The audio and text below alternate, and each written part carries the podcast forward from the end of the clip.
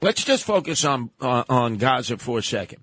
If in fact Bibi is correct, and it takes many, many more months of war, what do you extrapolate from that? Since you've been very supportive of uh, Israel in this effort. Well, it's hard to tell because it's Bibi, and he is interested in his own self-preservation. Bibi will be the prime minister in Israel until such time as the war kind of ebbs a little bit. Then they're going to throw him out. He he's unpopular there. This is a little bit, you know. So you and his entire thing is holding together whatever coalition he has around a really forceful prosecution of the war. Now there is a big movement in Israel calling for more focus to be put on getting the hostages back because there are a lot of families who are waiting to hear. So, so I don't know what it means. I think the opposite's going to happen. I think he's raising expectations that it's going to be longer, and then when it cuts off sooner, he's going to say, he's going to say, all right, we've moved into a different stage. There's only so much more they can do. They've cleared out the South virtually. Now they're working it their their their way in the North and and or the other way around. They they cleared out the north. Now they're working their way to the south. And I think that it's just a matter of time before they say, okay, now we're in the next phase where they basically start going house to house, and the major bombing is over.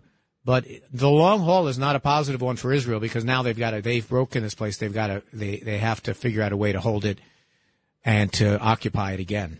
All the people who remain there, they have to be fed. Uh, some of them are going to be in need of uh, clothes, medical care, especially water. Uh, definitely in that part of the country, the only thing they have access to is the salt water in the uh, right, sea. but there. but but during normal times, about eighty percent of the water in Gaza is generated in water in in Gaza from desalination plants or pipes that come in there. They'll be. I mean, the problem is going to be the physical place is a mess. Now the phys- it's a war. It's a war. It's like Dresden. You know, it's it's a war. Um, but Well- but Israel is going to have to occupy it in not the negative sense of the word, but in the sense of the word that someone has to take care of, has to be a caretaker of Gaza again. And they had hoped to not have to do that when they left in 2005. Look, uh, you uh, have the. Uh, you mentioned uh, Dresden. You mentioned Germany after the war, the Marshall Plan, to put it all back together again. What plan, if at all, could you conceive of to deal with Gaza in the aftermath of a Israeli victory there? I think the only way that these two peoples can live side by side in a two state solution is if the Palestinians somehow govern themselves. But part of governing themselves mean choosing leadership that doesn't just say, okay, we're going to be like Hamas again. And we're going to put, for every dollar, we put 10 cents into building up the West Bank and 90 cents into building bomb shell, uh, into building tunnels, into building, into buying missiles and the like. I'm not optimistic. I don't know who it's going to be because it has to be someone that the Palestinians trust. Otherwise, it's going to be a violent, op, you know, uh, an occupation. Remember, you know, a lot of our listeners may have forgotten this history, and I know these kids that are protesting in the street forgot it. In 2005, after people said free, free Palestine, free Palestine, free Palestine, the Israelis left Gaza in 2005 without any conditions. That was Ariel Sharon. That was Ariel Sharon, one of those hawkish guys, the lion they called him. And almost immediately, Hamas took hold, and now here we are. So anyone who says, well, Israel should just leave, that's step one. No, that might be the last step as Israel leaves until they figure out a way to build up the infrastructure, build up civil society, have elections. And, and as much as we like to think that the other Arab states care about the Palestinians, they don't. They don't. They do never care that much. They've never cared about about a, a true two two state solution. They never cared about the. All they care about is having the Palestinian issue because remember, the Palestinians are refugees. The last thing they want to do is help them get relocated. So basically, they'll be stuck in that box. Uh, much of that uh, area would have been obliterated uh, because it is a war. And Israel can't occupy it and administer it because they're going to have insurrections. But they're going to the have to. But that's the problem. They're caught between the devil and the and and the deep. I was going to say the the the, the Mediterranean Sea. They, they they are stuck in this position. When when I have a conversation with these protesters and they can calm down long enough to listen, I would say, who do you think should govern the West Bank and Gaza? And they say Palestinians, and I say I agree, but who? What is the info? Who's the person? Who is the party? Who is the entity? Who do you turn the keys to? There's no one there. And Jordan doesn't want them. the the Egyptians they have more they have as many problems from the from the Palestinians as the Israelis do. They don't want them, and this has been the plight of the Palestinians. And so when they said in 2005, govern yourself, they couldn't do it. After in 2000, uh, in 2000, in 99, 2000, 2001, 2002, when they had the two-state solution negotiations, Oslo and everything else, Mahmoud Abbas, Yasser Arafat, they couldn't do it. So then it becomes who does?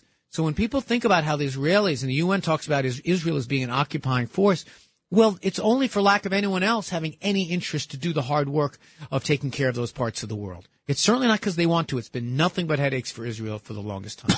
And the uh, UN is not interested in sending in any security forces there. They send in a lot of relief. They send in social workers, uh, medical clinicians, but there doesn't seem to be a desire to send in the baby blue helmets there. Well, look, there are some of them in the Golan Heights, okay, that that the Israelis agreed to have there to stand between the Syrians. By the way, you forget about the Golan Heights. Israel was, was once upon a time attacked by Syria and had to take the Golan Heights to protect themselves. They're getting they're getting attacked now from people who basically taken over the poor people of Lebanon. They've been taken over by Hezbollah. So the UN can come in if they showed any ability to combat Hamas, they should have been doing it for the last 40 years. You know, they. Well, remember, there was a 10 mile zone in southern Lebanon where you had the Maronite Christians there that were allied with the Israelis. Ehud Barak, who was the prime minister then, pulled the Israeli troops out quickly without any notification to the Maronite Christians. Uh, they ended up getting slaughtered by a lot of the Muslims who were seeking revenge against them, calling them traitors. Now you got them hating on the Israelis because of that. So it just seems every way you look, no matter where the border is, you have these divisions. And what do you do in order to maintain your, your strength, your solidarity, other than the possession of nuclear weapons, which they all fear that the Israelis uh, would use in order uh, to make sure that their their state continues. Well, you know, by the way, you make an excellent point about the fate of the Lebanese Christians, and it's worth pointing out. You know, if you're a Christian, you know the history that when Israel has been in control of lands that are important to Christians, they've preserved them. When Muslims um, have, and when and when the Arabs have been, in charge of those those people. They've done slaughters, right? So the Le- the, the Lebanese Christians have had the war of everyone in that region. The Lebanese Christians have had the worst. But it's not so much. Look, this is not an existential fight for Israel right now. They're strong enough military. They're going to take care of Hamas. They'll take care of Hezbollah. If need be, they can take care of Iran as well. The problem is if they're going to survive as a country, it can't be every. There has to be peace. Every country wants to peace. And Bibi Netanyahu, his worst vice is that of all the prime ministers going all the way back to, to, to, to Ben Gurion has tried to secure the state of Israel by trying to get peace with her neighbors. And, and that's the one thing Bibi never did. But right now, as much as anyone want to negotiate, and I, and I, I've been critical on these airwaves of Bibi Netanyahu, he's not wrong. There's no one right now to turn the keys over to, even to negotiate with a Trump uh, president. Uh, things were relatively quiet there in the Middle East, the Persian Gulf, when Donald Trump was there. In fact, remember that famous scene? His national security advisor, war hawk extraordinaire, with his um, his uh, what do they call that? Pepper uh, and oh, salt Bolton. mustache. Yeah, Bolton. Bolton comes in. The Iranians had shot down a drone, United States drone, in the Straits of Hormuz, which is uh, what is the uh, very small waterway that a lot of the oil traffic passes through in both Iran and Iraq. Bolton demanded an all out attack on Iran. President at that time, Donald Trump, said, well, what would be comparable to what they did? Because it's not a manned flight. You know, you want us basically to go to war against Iran for a drone. And Bolton uh, said, no, you got to obliterate him. You got to take him out now. Yeah. No, no proportional response. No. And uh, Trump said, you know, I think we'll take a pass on this. We'll, well take a pass on I'd this. say the one thing you can count on, you know, uh, uh, John Catsimatidis and, and, and Rita who do this great show the, the, at five o'clock. That's available, I think, on the Red Apple Podcast Network. Every guest comes on there. Any the slightest provocation wants to go to world war. They, they want to blow up everybody. Totally.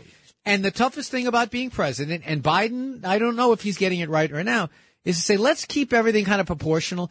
One thing Iran wants to do is they want to kind of make chaos right now.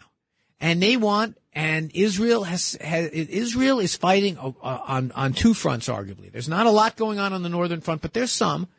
And so, with using the Houthi rebels, it's very similar to what Donald Trump faced. And you got to learn that, listen, you, you respond proportionally.